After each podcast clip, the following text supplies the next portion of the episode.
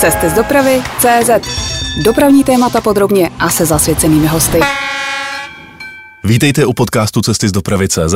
Já jsem Ondřej Kubala a proti mě je dnešní host, ředitel dopravního podniku eh, města Hradce Králové Zdeněk Abraham. Dobrý den, pane řediteli. Dobré ráno všem. Eh, rád říkáte, že jste nejzelenější dopravní podnik u nás, eh, co se týká poměru kilometrů ujetých na naftu a na elektřinu. Z čeho vycházíte? Dopravní podnik města Hradce Králové byl jeden z prvních, který vůbec začal v rámci České republiky testovat elektrobusy a vlastně vypsali jsme jako první výběrové řízení a dostali jsme dodávku 20 20 elektrobusů už před pěti lety.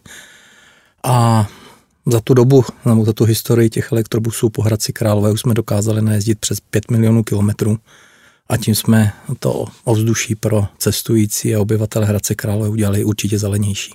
Já jsem se díval na statistiky, vy máte přibližně 6 milionů kilometrů ročně a 60% z toho odjezdíte na elektřinu, tedy trolejbusy nebo elektrobusy. Je to správně? Je to správné číslo a ještě, aby si eh, posluchači dokázali představit, Hradec Králové je vlastně čtverec 6x6 kilometrů, takže najezdit 6 milionů kilometrů na takto malém čtverci si myslím, že to je velký úspěch. Eh, mě docela zaujalo, že naftových autobusů, byť mají menší výkony, máte ale více, protože těch elektrických vozidel podle statistiky je 63, eh, 22 elektrobusů a 41 trolejbusů, ale máte 78 dýzlů. Proč mají tak malé výkony? Protože jsme se snažili preferovat ty páteřní linky, což jsou ty trolejbusové, a dnes už máme čtyři linky elektrobusové, kde jezdí čistě právě naše elektrobusy. A proč vlastně ta sázka na elektřinu v Hradci Králové? Tak historicky se rozhodlo, že v Hradci Králové nebude plyn a v dnešní době budovat eh, plynovou čerpací stanici už bylo neefektivní, tak se hledala nějaká další možná alternativa a v té době jsme právě nalezli ty elektrobusy. A proč to rozhodnutí, že Hradec nebude plynový? Řada měst šla právě cestou plynových autobusů.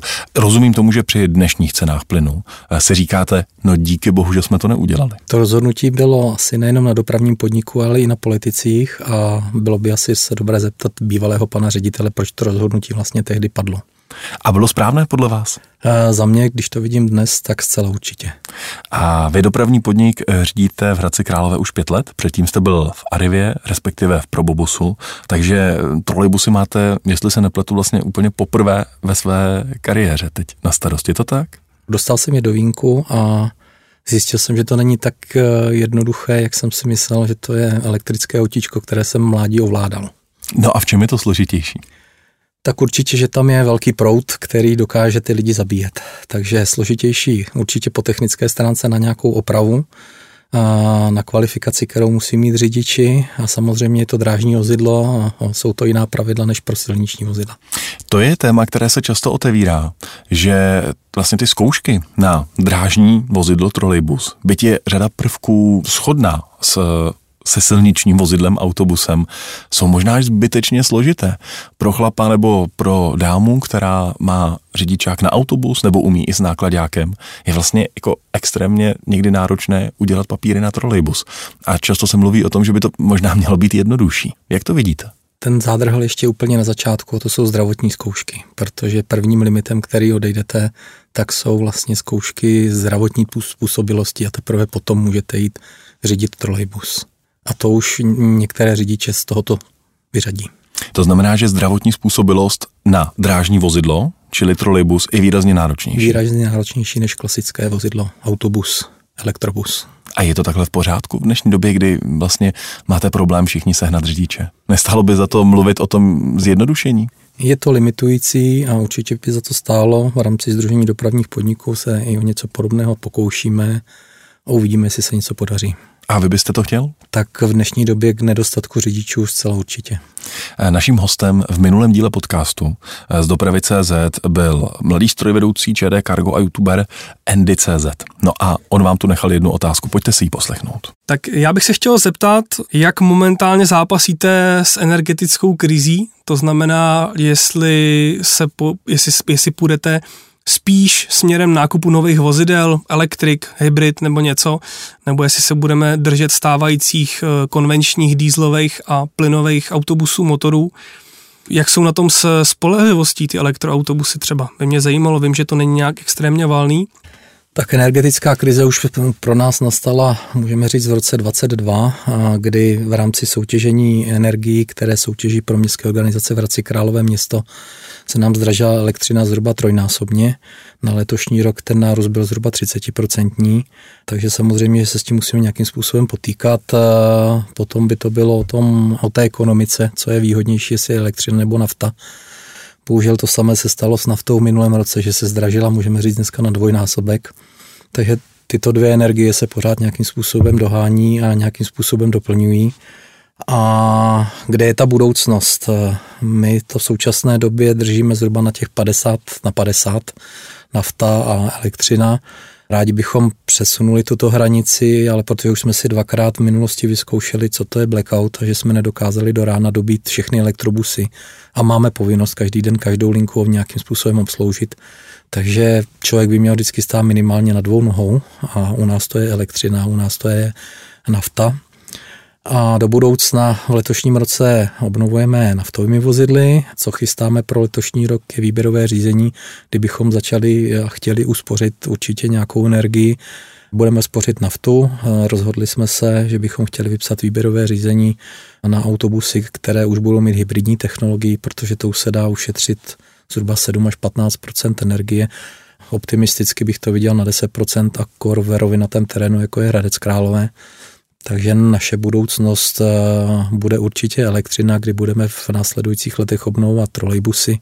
A co se týče nafty, eh, tak té naftě pomoci s nějakou úsporou a to jsou ty hybridní technologie. Naftové autobusy jste měli dostávat, pokud se nepletu, od českého dodavatele SOR někdy na přelomu roku. Už je máte? Vánoční dárek jsme našli pod stromečkem, takže autobusy jsou na našem dvoře. Chtěli jsme s nimi vyjet hnedka, v prs, eh, hnedka od 1. ledna, ale protože všechny nové autobusy jsou připravené na náš nový odbavovací systém, tak v současné době připravujeme akorát eh, nějaké kabeláže, které umožní osadit tyto autobusy ještě starým odbavovacím systémem a do dodání nového odbavovacího systému začít jezdit s autobusy. A kolik jich vlastně na dvoře teď stojí a na jakých linkách se s nimi cestující v Hradci setkají?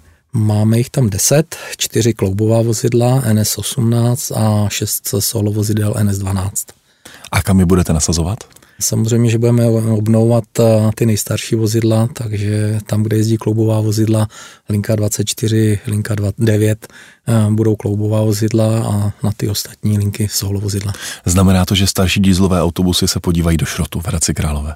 Určitě ano, anebo zde je i zájem v rámci nákupu třeba i od dopravních podniků, které mají v současné době problém s eh, plynovou verzí, tak si odkoupit ještě tato stará vozidla. To znamená, že v rámci České republiky byste pro ně našli ještě zájemce? Já si myslím, že v současné době jsme v nějakém jednání. A řekněte mi, ta druhá část otázky Andyho se týkala spolehlivosti. Vy můžete srovnávat, protože ve svých garážích máte jak elektrobusy, tak trolejbusy, tak naftové vozy. Provozně, čistě z pohledu generálního ředitele, které z těch aut je spolehlivější nebo nejspolehlivější? Tak musíme říct, že všechny tři možné pohony jsou stroje. Stroj není nikdy něco, co je naprosto dokonalé, vždycky se u každého najde nějaká, ať už výrobní vada, anebo už i životní vada, která přichází opotřebením. Pokud se podívám na elektrobusy, eh, je to jednodušší, nemusíte měnit oleje, nemusíte měnit filtry. Je to složitější, co se týče kvalifikace zaměstnanců. Eh, jsou tam oranžové dráty, na které eh, klasický automechanik by neměl šáhnout. Ale kdybych měl vybrat v provozně, tak ten elektrobus je asi jednodušší.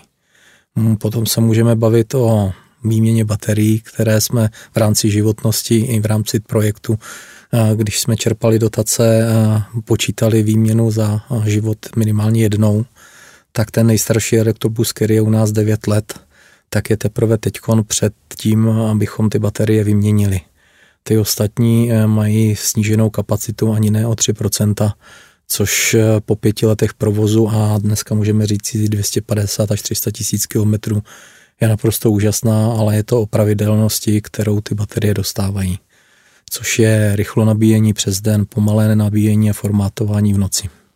To znamená, že když se budu k elektrobusu eh, chovat dobře a pracovat s jeho bateriemi tak, jak mám, tak vydrží mnohem déle, než bych na začátku čekal? Se ukazuje z praxe v Hradci Králové? Když je tam ta pravidelnost a já to přirovnávám k tomu srdečnímu tepu, pokud rychle nabiju a v noci pomalu a sformátují a každý den v Hradci Králové elektrobusy ujedou 300-350 kilometrů, tak je to pravidelnost. Pokud se podívám na osobní vozidlo, kde jeden den najedu 10, druhý den 50, třetí den 100 kilometrů a teprve potom začnu nabíjet, tak tam ta je nepravidelnost a ta baterie se trošku rozhází a ta životnost se může tím pádem snížit. Ještě by mě zajímalo, vy jste zmínil blackout, že jste zažili při nejmenším dvakrát, že jste nedokázali elektrobusy dobít. Co se stalo? To byl příliš velký odběr? Nastalo to na Sleském předměstí, na severu části Hradce, kde je průmyslová zóna a ten výpadek byl na hlavním vedení, takže jsme čtyři hodiny nebyli bez přístupu k elektrické energii. A máte potom v takovém případě, držíte dýzlovou zálohu za elektrobusy? Máme, ale samozřejmě, že není dostačující tak, abychom nedokázali vyjet 20 autobusy a měli tam dalších 20 autobusů zálohu. Takže u nás se záloha počítá mezi 7 až 9 procenty a to je ta záloha, která se dá použít. Takže z našeho flítu 131 vozidel, které máme, se bavíme o zhruba 7 až 10 vozidlech, které máme připravené a můžeme po případě použít nebo vyndat ze servisu. Ještě, když mluvíme o spolehlivosti, jak vlastně funguje spolehlivost v mrazivých vlhkých ránech Hradce Králové v případě trolejbusů města na soutoku dvou řek? V Hradci Králové jsme na soutoku Labé Orlice a nejhorší teplota je taková ta minus 3, minus 5 stupňů Celzia, kdy to má vliv nejenom na trolejbusy, kdy nám krásně teda jiskří, ale musíme protáhnout horní vedení, ale i na autobusy klasické, kdy nám zamrzají ovladače dveří, vzduchová soustava. Máme na to určitou svoji vychytávku, jak tyto autobusy potom po Hradci Králové rozmrazujeme ale je to asi takové to nejhorší eh, období na provoz autobusů a trolejbusů v Hradci Králové. A vyžaduje trolejové vedení nějakou speciální péči? Třeba právě eh, v okolí řek? Tak my jsme eh, v loňském roce jeden z našich trolejbusů vybavili postřikem, který teď používáme. Začali jsme vlastně v letošní sezóně poprvé, máme za sebou zatím jedna nebo dvě rána, která jsme začali zkoušet a zatím to fungovalo. A jak to funguje? To je běžný trolejbus, který vozí cestující? Nebo běžný je trolejbus, to... který vozí cestující, má nahoře přídavné zařízení, které postřikuje dráty a na těch drátech to potom méně namrzá. To znamená, že on si dá nějakou speciální noční šichtu před ranním výjezdem, nebo ho prostě pošlete do ranní špičky a ostatním to rozmrazí? Ne, je to ten, který ráno protáhne vlastně všechno vedení v Hradci Králové. A pak teprve jde pro cestující. Pak teprve jde pro cestující. Naším dnešním hostem je Zdeněk Abraham. Posloucháte interview Cesty z dopravy CZ. My jsme nakousli už eh, trochu to téma energetické krize a obrovských nákladů. Vy jste zmínil, že nafta i elektřina, že se vlastně člověk nevybere, že obojí pro vás eh, velmi výrazně rostlo. V rozpočtu na rok 2023 Králové hradecká radnice počítá s tím, že zvýší vaši dotaci až na 380 milionů korun z původně plánovaných 294 milionů. To je opravdu vysoký nárůst. Ten nárůst se takhle může zdát vysoký. Nám město v loňském roce už pomohlo tím, že nám přidalo k té dotaci 290 milionů.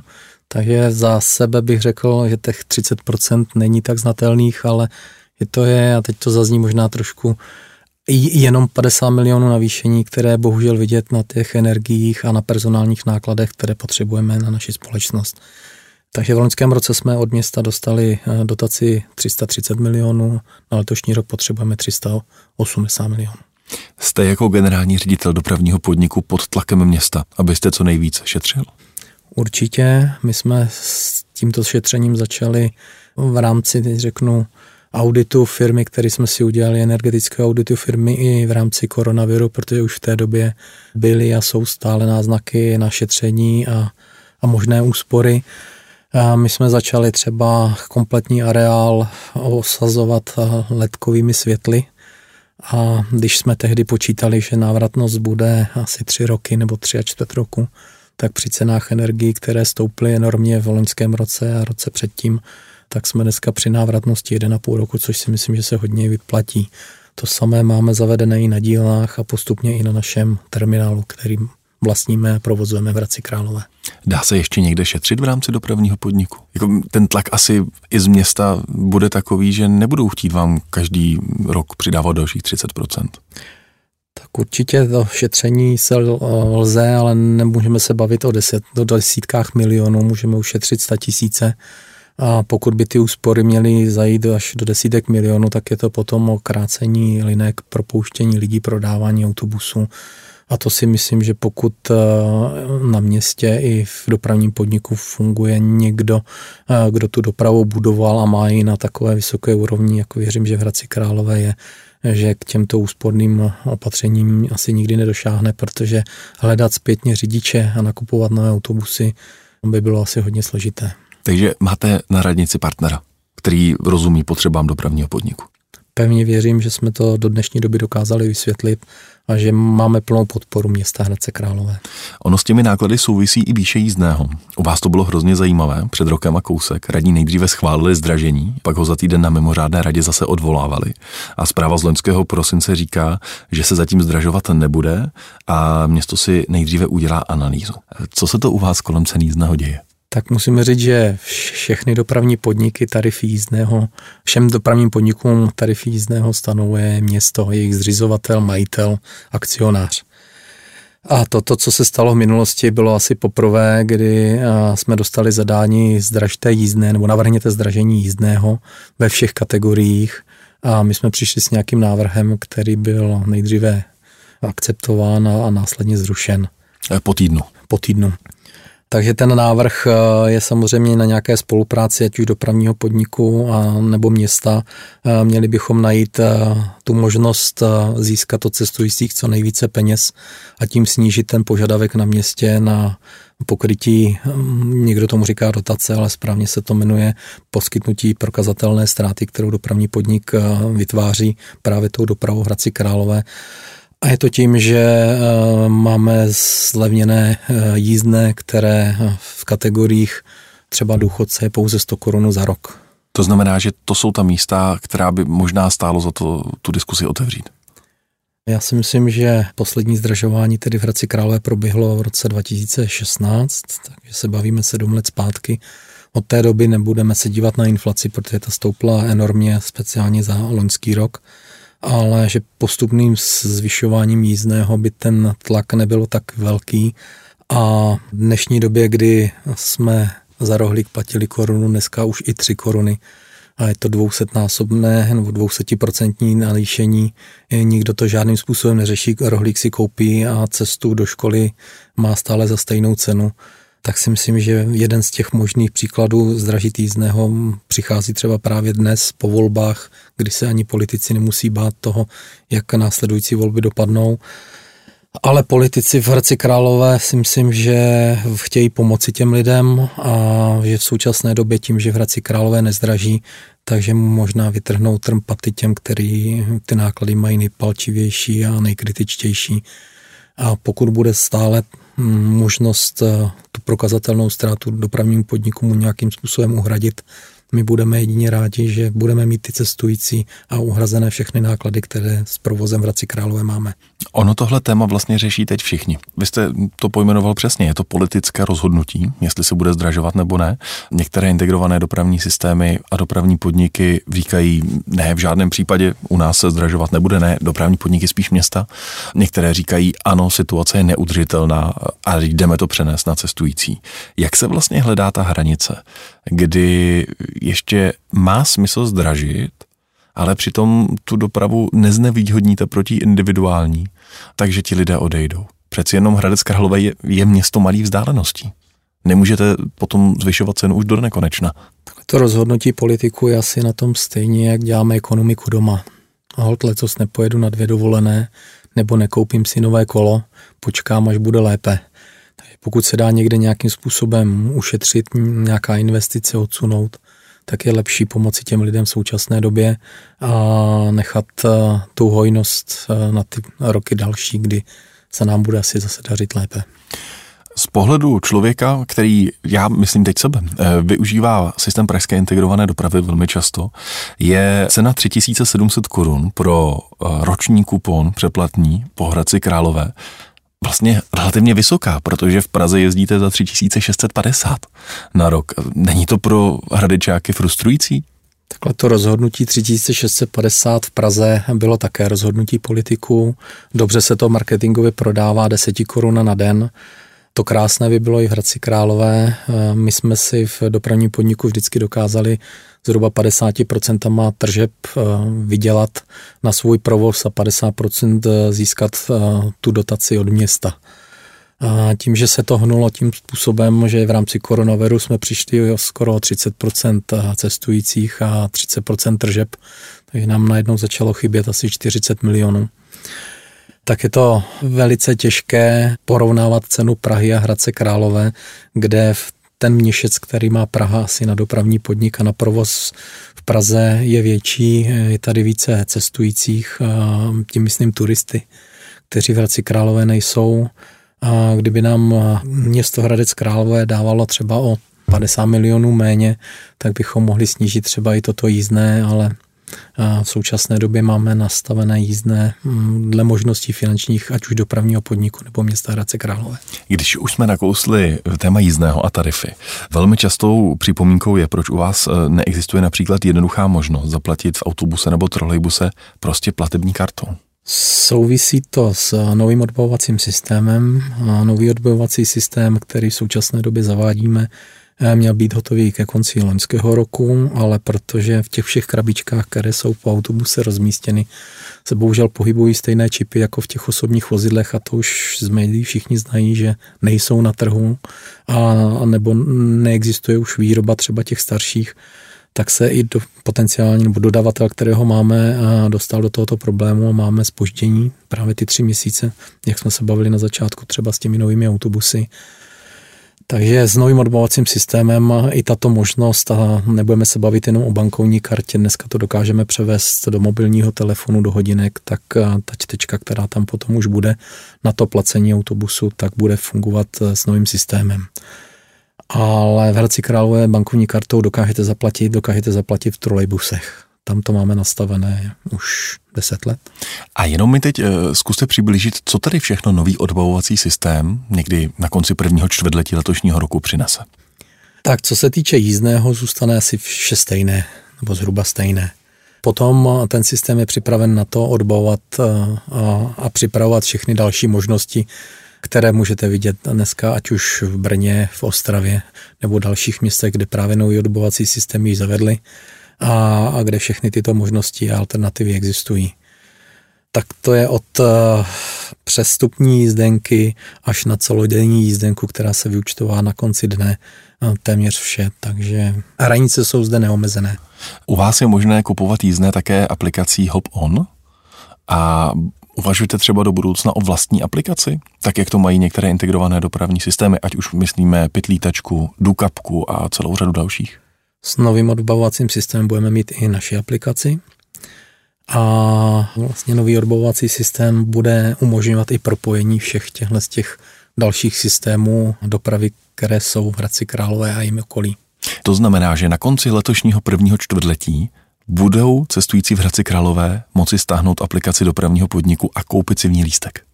Pevně věřím, že ten termín bude dodržen a že bude ta možnost existovat.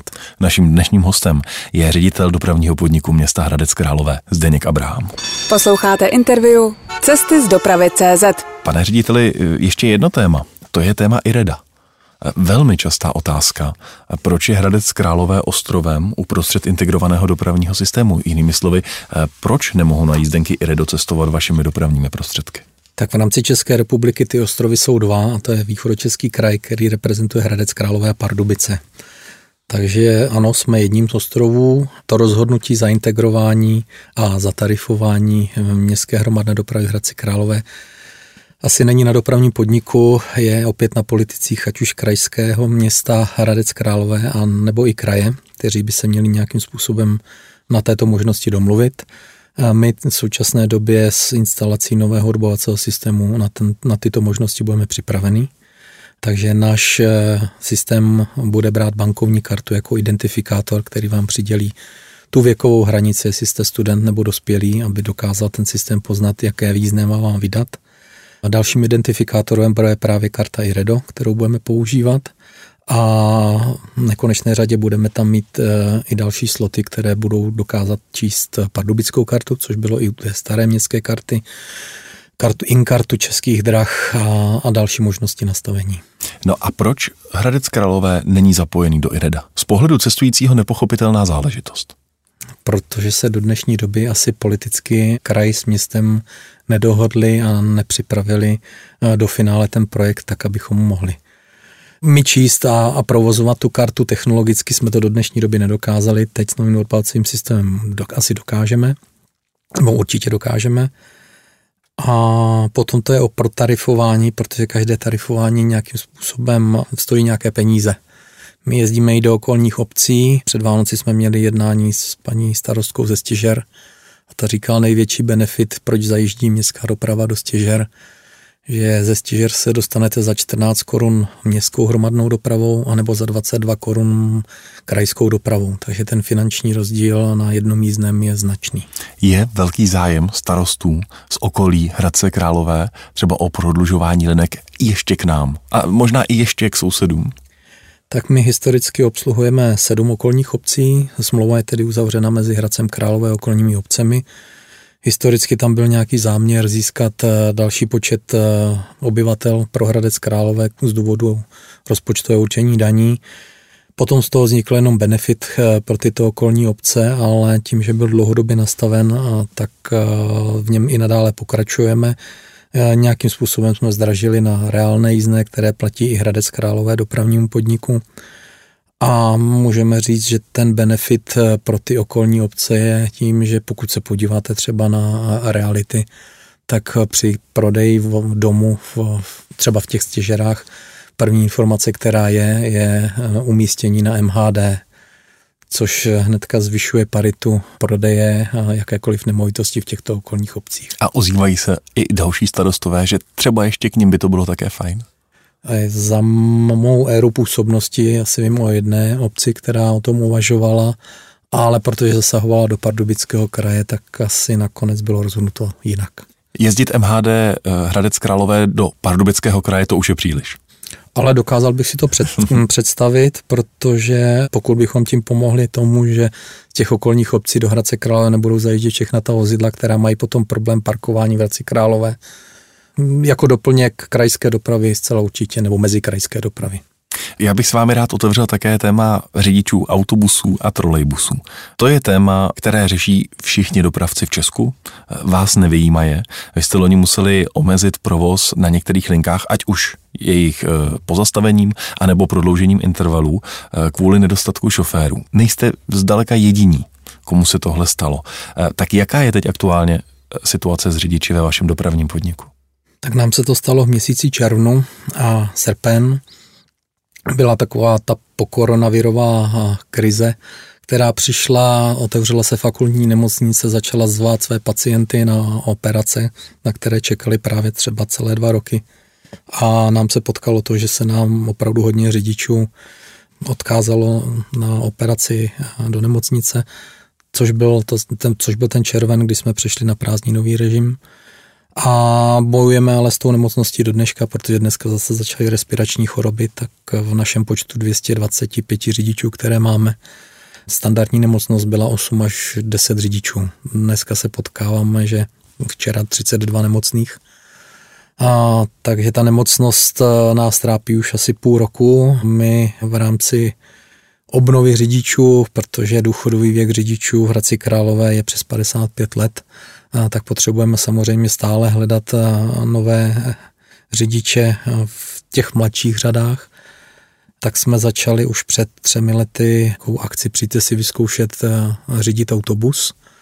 To, že to po technické stránce je jednoduché, ale v tom provozu to je o něco těžší, tak odbouráme asi ten blok toho, té technické věci, Ono to má posilovat řízení, to vozidlo je nízkopodlažní, já nemusím znát techniku, protože mám stále někoho na vysílačce, tak to, když v těch lidech odbouráte, tak máte první úspěch, že se vám přihlásí do autoškoly, kterou vlastníme.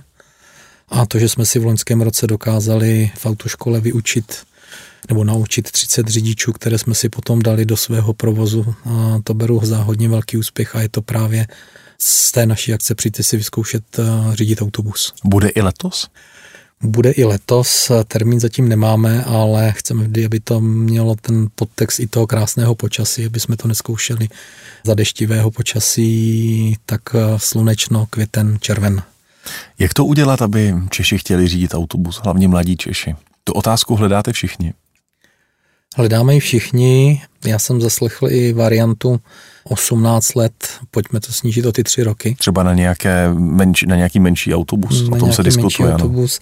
Já se zase přiznám, že si pamatuju ještě svoje léta, kdy jsem v 18 letech získal řidičský průkaz moje jistota, nejistota řídit osobní vozidlo a vůbec vést někoho na palubě. Nedovedete si to představit u autobusu. Mm, a i po diskuzi s naší dopravní psycholožkou v 18 letech eh, si stále myslím, že to je brzo.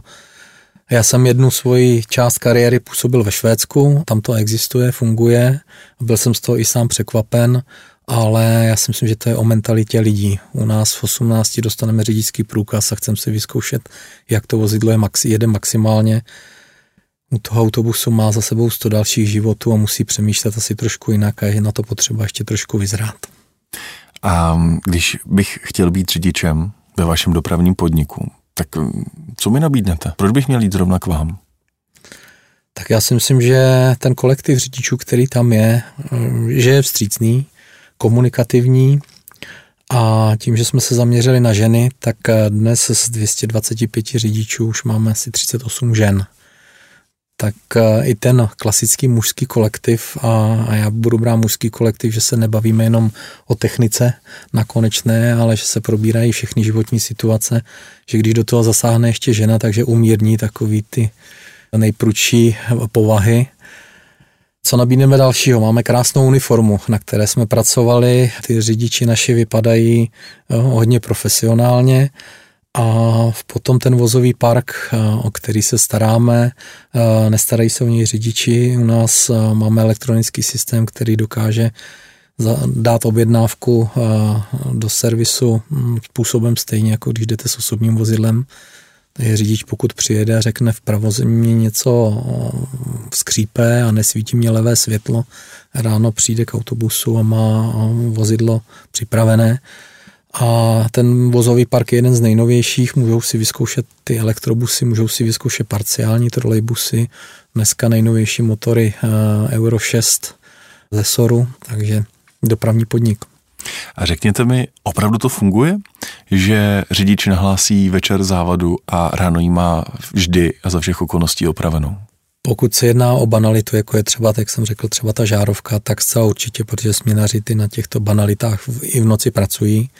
A pokud je to samozřejmě něco obtížnějšího, kde to potřebuje větší časovou zátěž, něco rozebrat, něco připravit, tak samozřejmě to není do druhého dne nebo do rána. A o co je u řidičů větší zájem? Jezdit s trolejbusy, elektrobusy nebo s klasickými dýzly? Jak to vnímáte?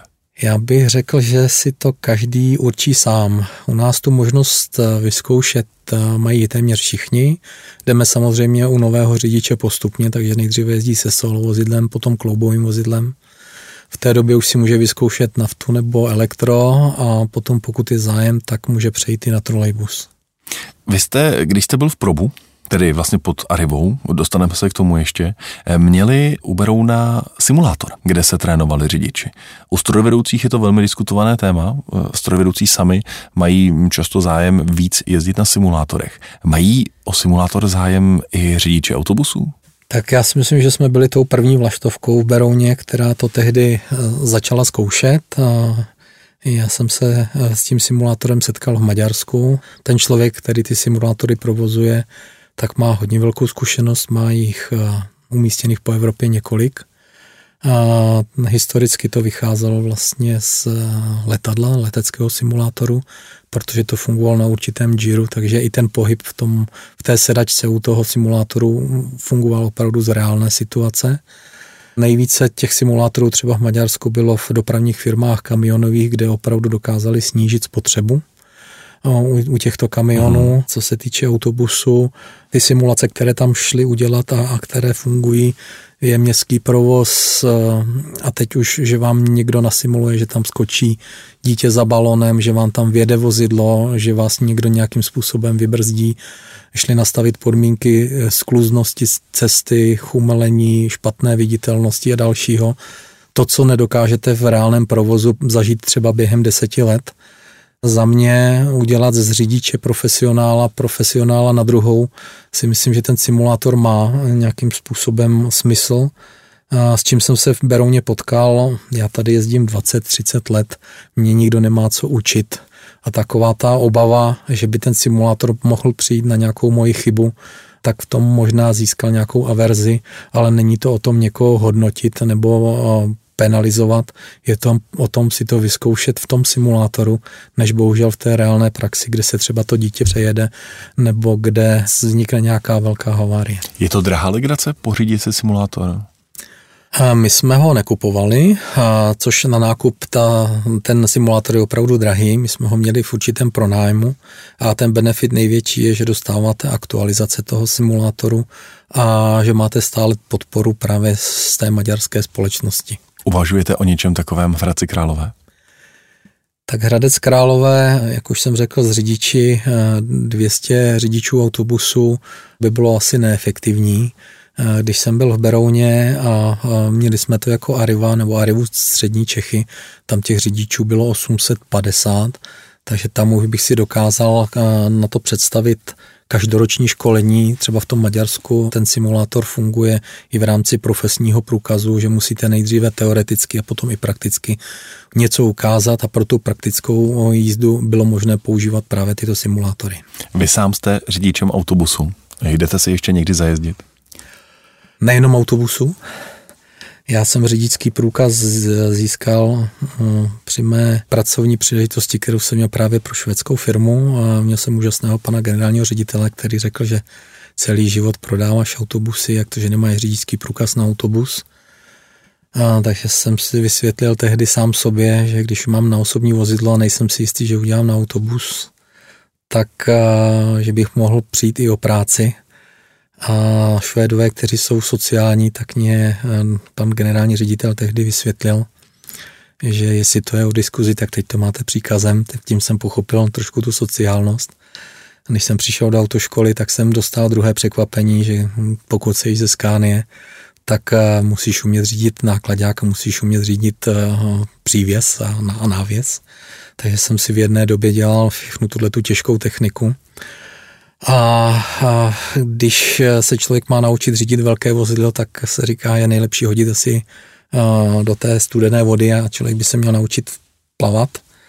Po získání řidičského průkazu jsem dostal od pana generálního největší možnost, že jsem musel přivést jedno z vozidel ze Španělska a to byl ten křest ohněm. Od té doby jsem začal jezdit i s tím autobusem, i s nákladním vozidlem a dneska proč to je příležitostně, už to je spíše v rámci prezentace firmy. My máme třeba právě největší flotilu elektrobusů v České republice od společnosti SOR. SOR Lipchavy od Hradce Králové eh, co by kamenem, co by kamenem dohodil. Takže pokud zde mají návštěvy ze zahraničí, tak jim rád ukážu firmu, jakým způsobem jsme vlastně začali uvažovat o elektrobusech, co všechno k tomu je potřeba. A další nadstavby, které v současné době na ty elektrobusy děláme, tak pak je asi nejlepší ukázat i, že s tím autobusem člověk umí, odveze je na terminál, ukáže jim rychlo nabíjení a jak to vlastně v praxi funguje. Takže poslední návštěvu jsme měli před Vánoci, ty byly z Kosova a Makedonie, předtím Rumunsko, Bulharsko, Gruzie a další exotické země. Já mám někdy skoro pocit, že to je trend, že někteří šéfové utíkají od toho ředitelského stresu do provozu vypnout hlavu a dělat něco jiného. Ale Zdeníka Abrahama tedy na běžné lince v Hradci Králové nepotkáme. Dneska už určitě ne. Vaše začátky jsou spojené s Vysokým mítem, s karosou. Vy jste se narodil ve Vysokém mítě přímo? Já jsem se narodil přímo ve Vysokém mítě. Vystudoval jsem zde základní školu a průmyslovou školu. A protože celý život od rodičů, kteří v karose nikdy nepracovali, pracovali vždycky v projekčních kancelářích, slyšíte, že snaž se a uč se, aby se dostal do té karosy, tam se ty lidi mají nejlépe. To je ten nejlepší zaměstnavatel a tady makej na tom zdeníku. Nejstabilnější vlastně a největší firma, která je, tak se tam musíš dostat nějakým způsobem. Já jsem po vysoké škole měl dvě možnosti dostat se na obchodní oddělení do Škody Mladá Boleslav a, a nebo do právě karosy ve Vysokém mítě. V té době jsem uvažoval asi jako řada mladých lidí, mama hotel bude to nejlepší, neodcházet z rodinného hnízda, takže jsem využil té nabídky a nastoupil jsem do karosy do Vysokého míta, tehdy ještě karosy. A vy jste byl obchodákem a marketérem několik let. Na začátku jsem byl obchod, na obchodu, na tuzemském obchodu, kdy jsem měl na starost výběrová řízení, potom jsem se dostal na marketing a podporu marketingu a to hlavně kvůli tomu, že jsem měl jazykové znalosti. Protože v té době eh, Karosa vstoupila do kompletního holdingu Irisbus a byly potřeba jazyky. Iveco Czech Republic, eh, říká aktuální zpráva, zaznamenala v loňském roce nový rekord, když továrně ve Vysokém mítě vyrobila 4767 autobusů. Čím to, že se českému výrobci, tedy spíš výrobci v Česku, tak daří? Tak za mě to číslo je úplně nepředstavitelné, protože když já jsem v Karose pracoval, tak to číslo, které bylo ve vzduchu, bylo 3000, co se podařilo vyrobit za bývalého režimu asi největší, no 2800 vozidel. Takže o 2000 vozidel více v současné době je asi on, o tom, že patří do velkého holdingu nadnárodního a že má za sebou dobrou obchodní síť a trhy, na kterých dokáže tato vozidla prodávat. Že všechna vozidla, která se připravují ve vysoké mítě, jsou zákaznicky nebo marketingově orientovaná, že to není výrobek, který vám někdo dá na stůl a řekne a teď ho zkuste na trhu prodávat. Že se na tom trhu zajímají, že studují ten trh a požadavky zákazníků a dokážou vyrobit, vyrobit autobus, který je na trhu požadován. No a pokud jsou tam nějaké zisky a ty zisky neodchází do zahraničí a jsou investovány ve vysokém mítě, tak eh, to je asi ten nejlepší startovací bod, eh, když eh, je možnost ty autobusy vyrobit lokálně, ještě na nich pracovat v konstrukci a připravovat je s lidmi z okolí a být hrdý na to, že ta značka sice zanikla, ale ta výroba autobusů ve vysoké mítě stále pokračuje. Velmi diskutovaná otázka v Česku, SOR nebo Iveco. Vy oba dva výrobce máte, co by kamenem dohodil od Hradce Králové. A vím, že si jako veřejný zadavatel nemůžete vybírat, prostě soutěžíte. Ale kdybyste si mohl vybírat, nakupoval byste spíš SORy nebo Iveca? Já si myslím, že každý má něco svého. Tím, že Iveco je velká nadnárodní firma, funguje jako korporát, tak ta schválení trvají samozřejmě déle. V době, kdy jsme začali schánět v Hradci Králové elektrobusy, tak eh, na tom trhu nebyl téměř nikdo, nebo minimum, nebo to byly pouze zkušební vozidla. Ten Sor Lipchavy se tehdy do toho vrhnul eh, možná, že bez hlavě, ale asi správným směrem, protože ta konstrukce, já si myslím, že pod vedením pana Černého i, i dobře a nadále stále funguje, eh, že se toho nebáli, začali spolupracovat, začali hledat možnosti, a, a než se ptát někde v zahraničí, že si to prostě udělali po svém a já za sebe vidím, že po pěti letech zkušeností anebo po devíti letech toho nejstaršího autobusu, že to funguje a že ta cesta byla asi správným směrem. Takže za mě vybrat si ať už eh, SOR nebo Iveco, ještě z mých dob působení eh, mám kamarády jak na jedné, tak na druhé straně a každý má ten design trošku někde jinde. Já jsem spokojen s oběma značkami a zeptal jste se mě na, na karusu na SOR. U toho srdce bych měl mít eh, mého zaměstnavatele, kterého jsem měl hm, více jak pět let, a to je Skánie. A dokázal bych si v Hradci Králové představit Skánii, i když eh, v v mé hlavě zůstává, že to pořád je hm, ta těžší technika, což jsou ty zájezdové autobusy nebo meziměstská doprava, ale i v tom městě si myslím, že by nám v Hradci Králové ta Skánie taky dokázala fungovat. Vy jste byl několik let obchodním ředitelem pro střední a východní Evropu pro značku Skánie. A to byly jenom autobusy nebo celé portfolio? Jenom autobusovou divizi jsem vedl a obchodní ředitel pro nákladní byl někdo jiný. A já se svým týmem se, se snažil prodávat co nejvíce výrobků z Kánie právě na trzích střední Evropy, Čechy, Slovensko, Maďarsko. No a jak se to dělá? Víte, jakoby máte značku, pracoval jste ve Švédsku, jestli jsem to správně pochopil, nedělalo se to tady ze střední Evropy z Česka? Dělalo se to z, z Česka, Dělalo se to z Česka. jsem měl v Praze, regionálně to bylo umístěné do, do, do střední Evropy, ale samozřejmě celá možnost eh, kolegů a jednání, která probíhala, byla, ve Švédsku. No a jak se to dělá? Jak se prodávají skánie zákazníkům? Přijdete, zaklepete a řeknete, je, nechcete skánie? Já bych měl zase srovnávat asi dobu, která je 11 let zpátky. Mm-hmm. V té době a za těch 11 let samozřejmě všichni výrobci dostali nějakých eh, kvalitativních změn a dalších změn výrobkových. Té době ta skánie byla tou kvalitou. Eh, já za sebe bych eh, uvedl a rád uvedl největšího zákazníka v České republice. Všichni znali Student Agency a znají Student Agency. Radim Jančura si vybíral Skány z důvodu právě kvality na těch motorech, protože Scania neměla žádný limit na garanci v prvním roce a my jsme dokázali s tímto zákazníkem, že eh, v rámci garance dokázal na autobusech najezdit, najezdit ročně 520 tisíc kilometrů. Což eh, po čtyřech letech provozování autobusu ty autobusy měly 1,5 milionu kilometrů a bylo je možné prodat ještě na další trhy a dále provozovat. Takže potom šli do Bulharska, do Rumunska a dál mimo Českou republiku a ty autobusy jezdí do dneška. Takže za mě u, u té Scania ta kvalita, co se týká té motorové řady a, a toho podvozku, um, vlastně byla jedinečná.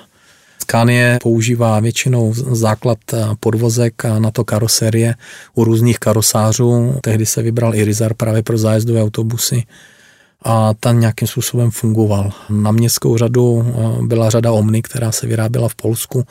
Za mě jsem potom byl v projektech, které byly ve Finsku, a co, což je eh, Lahden Autokory, nebo tehdy Lahden Autokory a začaly se tvořit meziměstské autobusy tak, aby dokázali konkurovat právě třeba i veku, které začalo vstupovat na finský trh nebo trh Švédska i Norska.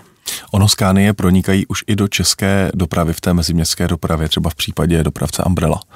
A nicméně Skánie je, jestli se nepletu, je pořád eh, dražší, než když si koupím sorku. Máte vůbec šanci si je nakoupit, když všichni jako veřejní zadavatelé soutěžíte na cenu? Je to o ceně a je to o možnosti výroby. Pokud se zaplní výroba v karose nebo v Iveku, v Soru, a vy nemáte další jinou nabídku v výběrovém řízení, tak může dojít právě třeba i na tu skánii. Říká Zdeněk Abraham. Cesty z dopravy CZ a dotazy čtenářů. Pane řediteli, naši čtenáři vám poslali celou řadu otázek, pojďme se na některé z nich podívat. Kuba se vás ptá, kdy bude zavedená webová stránka s online polohou vozidel v MHD, je to podle něj už standard ve větších městech. Tak už v rozhovoru jsme se bavili o našem novém odbavovacím systému. Ta možnost existuje dneska. Firmy, které chtějí polohu našich autobusů a zažádali si, tak mají přístup k těmto datům a ta poloha jde nějakým způsobem sledovat už dnes. Ale z tohoto původního odbavovacího systému budeme přecházet právě na ten nový a s tou naší aplikací, která bude, tak počítáme, že tam bude právě vidět ta poloha všech vozidel. To znamená, budu čekat na zastávce na trolejbus, nejede, podívám se do aplikace a zjistím, že ještě tři minuty musím počkat, protože má spoždění. Přesně tak. Pokud to nebude tedy autobusová zastávka, která bude vybavena právě už informacemi, které souvisí s novým odbavovacím systémem, protože 19 autobusových zastávek v Hradci Krále bude už vybaveno přímo nápisy nebo informačními tabulemi, na který bude zobrazena právě tato informace o spoždění. A ten reálný příjezd. A ten reálný příjezd. Oldřich se vás ptám, že často čte, že je nutné čím dál víc dotovat městskou hromadnou dopravu v Hradci Králové. O tom jsme mluvili. A tak bych chtěl vědět, jestli neuvažujete o zavedení většího počtu zastávek na znamení, e, případně třeba jejich zavedení v určitý časový interval, pozdě večer, noc a podobně, což by mohlo vést ke snížení nákladů jak na elektřinu, tak na pohonné hmoty. Tak my jsme v loňském roce k 16.12. zavedli dalších 15 zastávek na znamení, což eh, dohromady dělá 52 zastávek na znamení, které v Hradci Králové máme. Pokud eh, máme 200 zastávek, tak už je to vlastně čtvrtina, která je na znamení a můžeme zde i šetřit právě díky tomu, že na těchto zastávkách pravidelně nezastavujeme pouze pokud cestující požádá. Je ta úspora významná? Já jsem v rozhovoru před Vánoci do České televize uvedl že korunka ke korunce máme z toho milion. Přesně spočítat, jak se, jak se opotřebí brzdové obložení, kolik se protopí tepla nebo v létě zase vychladí, je asi těžko spočítatelné, ale už jenom při těch při rozjezdech, které jsou, autobus vlastně má největší spotřebu, takže uspoří se určitě, ale nebudeme se bavit o desítkách milionů. Bude to asi, jak jsem řekl, pro ten rozhovor do České televize korunka ke korunce je z toho milion. A budou další zastávky na znamení? Uvažujete o tom v rámci právě toho třeba, že dotace města jsou stále vyšší a vyšší, že tohle by mohla být cesta? S novým odbolovacím systémem budeme mít i e, počítání cestujících nebo takzvané sčítací lišty, které jsou v prostoru dveří budeme vědět, eh, po kterých zastávkách a v kterých zastávkách je vlastně největší počet cestujících, kteří nastupují nebo vystupují. Jsou to čísla, s kterými si, s kterými si do budoucna můžeme nějakým způsobem hrát a zjišťovat eh, využitelnost zastávek a i časové rozložení dne. Eh, všechna vozidla budou vybavená? Všechna, všechna vozidla ne, budeme mít asi 60 nebo 65 vozidel protože investovat do vozidel, která odchází nebo které budeme vyřazovat, počkáme spíš potom na obnovu a, a dáme to potom do všech vozidel. Arnoš se vás ptá, kdy se pan ředitel naučí snášet kritiku a naslouchat řidičům a jeho dalším spolupracovníkům. Této otázce asi nerozumím. A nevím teda, kdo je pan Arnošt a jestli je vůbec zaměstnanec dopravního podniku, protože já vedu řízení společnosti formou otevřených dveří. Moje kancelář dveře nemá zavřené nikdy, nebo možná výjimečně. A pokud by nějaká kritika přišla, tak si myslím, že se s ní dokážu poprat. Vemu to na příkladě, pane řediteli, nakonečné není mikrovlná trouba, není tam rychlovarná konvice tak to je asi ta nej, nejlevnější a nejjednodušší věc, která se nás změnit, aby ta spokojenost zaměstnanců byla asi co nejvyšší. Takže, že bych se s tím nedokázal poprat, nedokážu si to představit, ať pan Arnoš přijde a, a zaklepe na a otevřené dveře. Zaklepe na otevřené dveře a zkusí tu kritiku a pojďme se pobavit o tom, co se mu nelíbí a co by se dalo změnit a zlepšit, ať už v dopravním podniku pro zaměstnance anebo pro město. Eh, zvukař se vás ptá, že v Atlasu trolejbusů vydavatelství Nadas z roku 1986 se píše o přípravě trolejbusových tratí na Moravské předměstí. No a náš eh, čtenář by rád věděl, jestli se vám 37 let, které zatím uplynuly, nezdá na přípravu už dostatečných. Tak já jsem se v roce 86 učil něco na základní škole a když vidím na mých dětech v dnešní době, že se učí úplně něco jiného, tak eh, tento dokument asi nemůžeme vzít za jednoho českého firmu za směroplatný. Měli bychom se podívat do dokumentů, které má město schválené, eh, na kterých se pracuje a na kterých do budoucna by mělo být něco připraveno. Když se podíváme na Moravské předměstí, eh, souvisí to určitě s křižovatkou Mileta, která by se měla začít už i v letošním roce začít nějakým způsobem rekonstruovat a předělávat. Pak eh, to závisí na napojení eh, křižovatky Mileta na Benešovu třídu a tam si myslím, že jsme nějakým způsobem připravení na to, abychom zavedli i tu dopravu na to moravské předměstí a po těch rekonstrukcích zavedli možná i někde trolejové tratě. No, má dnes smysl vlastně stavět nové trolejové tratě, když jsme na Prahu toho, že převezmou tuhle dopravu možná parciální trolejbusy? Není ten trend spíš takový, že eh, troleje mám tam, kde mám a dojedu na baterii? Takhle je to asi ta nejdražší verze. My dneska v Hradci vidíme, že to levnější jsou elektrobusy a nebo parciální trolejbusy, ale parciální trolejbus musí dvě třetiny své jízdy jet pod vedením a třetinu může jet e, mimo trolejové vedení a zase je tam limit těch baterií.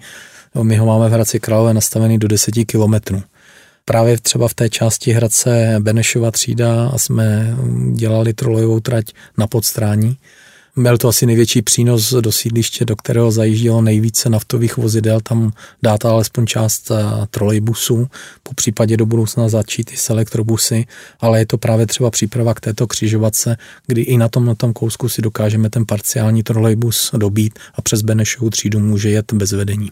To je věc, na kterou se vás ptá Adam.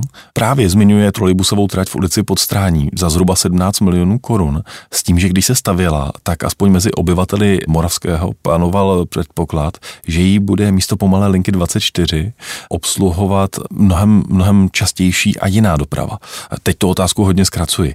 A ptá se, jestli vlastně tedy ale byla ta stavba vůbec opodstatněná a jestli by na ten kilometr nebylo už tehdy levnější uvažovat o parciálních trolejbusech. A to jsem asi odpověděl u té minulé otázky, že potřebujete vždycky část trasy, na které se ten parciální trolejbus dokáže dobít a do budoucna, pokud se tam eh, dotáhnou jiné linky právě třeba přes Benešovu třídu, tak je potřebujeme i na té konečné nějakým způsobem dobít, ať už krátkou jízdou nebo tím trolejovým vedení, které bude na konečné. Dana by zajímalo, u chytrého eh, systému řízení světelných křižovatek na okruhu v Hradci Králové eh, se prý mluví o prioritizaci MHD. Tak jaký to bude mít ale pak v praxi dopad na zelenou vlnu pro auta? Tak zelená vlna v Hradci Králové fungovala roky, myslím si, že byla dokonalá s novým IDSkem, které se v Hradci Králové v současné době finišuje, tak eh, ta zelená vlna bude fungovat eh, na základě potřeb eh, dopravy a, a propustnosti jednotlivých křižovatek. To, že v našich autobusech budeme mít preferenci, neznamená, že jak vidíme v amerických filmech, nám to automaticky z červené světla hm, přepne na zelené. Bude to, že to možná podrží déle na zelené světlo, ale podrží pouze pro autobusy, které budou mít spoždění. Pokud se do křižovatky budou blížit čtyři autobusy, ten systém si dokáže vyhodnotit, který autobus má nejvyšší spoždění a kterému tu zelenou, to zelené světlo podrží nejdéle, aby ten autobus eh, to spoždění nějakým způsobem dohnal. Takže řidiči osobních automobilů nebudou kráceni na svých právech zelené vlny v Hradci Králové neměli, ale je to na systému, který bude nějakým způsobem nastaven a bude propouštět jednotlivé křižovatky, abychom nebyli v zácpách. My jsme si dnes povídali hodně o tom, co vás čeká, jaké budete nakupovat nové vozy, jestli budete víc električtí nebo ten poměr 50 na 50 budete chtít držet. Ale nepodívali jsme se do historie. A každý dopravní podnik si velmi rád hýčká své veterány a rád se s nimi potom pochlubí. Tak jestli se nepletu, vy máte ve své stáji tři trolejbusy původní výroby ze Škody Ostrov. Jak to s nimi vypadá? Tak Hradec Králové se vždycky pišnil tím, že co bylo už v Hradci Králové není. Takže všechny historická vozidla se dala do sběru a vždycky se ukazovalo to moderní, to nejnovější, co hmm. na mhm. trhu existuje, což jsou dneska třeba ty elektrobusy. Trolejbusy TR14, TR15 a TR21 jsou poslední tři trolejbusy, které se mě podařilo nějakým způsobem zachránit, nikam jsme je neposlali a možná, že si je tam skladujeme nebo parkujeme, abychom do budoucna, až najdeme nějaké možné financování, tyto trolejbusy opravili a začali s nimi jezdit třeba nějakou historickou linkou, po případě je půjčovat na dny otevřených dveří, odkud si to půjčujeme třeba i v dnešní době. Dnes nejezdí. Dnes nejezdí. A pamatuje si dobře, že Hradec Králové byl vlastně prvním místem, které historicky otestovalo něco jako parciální trolejbus, ale tím způsobem, že za sebou táhl vozík s naftovým agregátem? Přesně tak, vymyslel ho pracovník, který u nás na dílně pracoval, i, i ten vozíček měl přezdívku Bernice, podle toho konstruktéra nebo té myšlenky toho, který s ním začal. Byla to klasická polní kuchyně, eh, diesel agregát z lokomotivy a 300 litrová nádrž a dojezd zhruba 200 km, můžeme říct. A začal jezdit právě na Novém Hradci, kde nebyla trolejová trať, kde nebylo trolejovou trať možno nějakým způsobem dobudovat, tak jsme jezdili s tímto diesel agregátem. A proč se to nerozšířil víc? Takhle, ono se to rozšířilo. My máme ještě další dva trolejbusy, dokonce vyráběla Škodovka v Plzni, kdy máme ten diesel agregátový motor přímo na palubě, takže ta, ta vozidla dvě máme, stále je provozujeme ale potom se přišlo na to, že ta ekologizace eh, stále je, že by ta elektřina je čistější, než když vám tam ještě něco kouří, eh, aspoň na tom části úseku, na té části úseku, kdy nejedete po trolejích. Takže se od toho odstoupilo, přišlo se, že se zkusí dát dozadu baterky, které ujedou tu, co potřebujeme, těch 10 kilometrů a, a to funguje. Takže v tom vývoji, které u parciálních trolejbusů je, tak řeknu, na začátku byl Hradec Králové, který právě třeba vymyslel tento vozíček, tuto myšlenku a, a s tím se to táhlo nějakým způsobem dál. No a máte ten exemplář vozíku u vás schovaný? Třeba právě pro nějaké ty historické jízdy? Tak ten vozík je právě zgenerálkovaný, takže ten lze používat a teď hledáme finance, jak bychom dokázali ten trolejbus předtím nějakým způsobem zapojit a začít s ním jezdit třeba historické linky po Hradci Králové. A ještě mi řekněte, jak to fungovalo? Řidič trolejbusu dojel někam, kde končí troleje, šel dozadu, nastartoval diesel agregát a potom pokračoval dál? Sundal klacky, nastartoval diesel agregát a pokračoval dál. Naším dnešním hostem byl Zdeněk Abraham. Moc děkuji, že jste přišel. Já vám také děkuji za pozvání a přeju co nejvíce posluchačům. Cesty z dopravy CZ. Dopravní témata podrobně a se zasvěcenými hosty.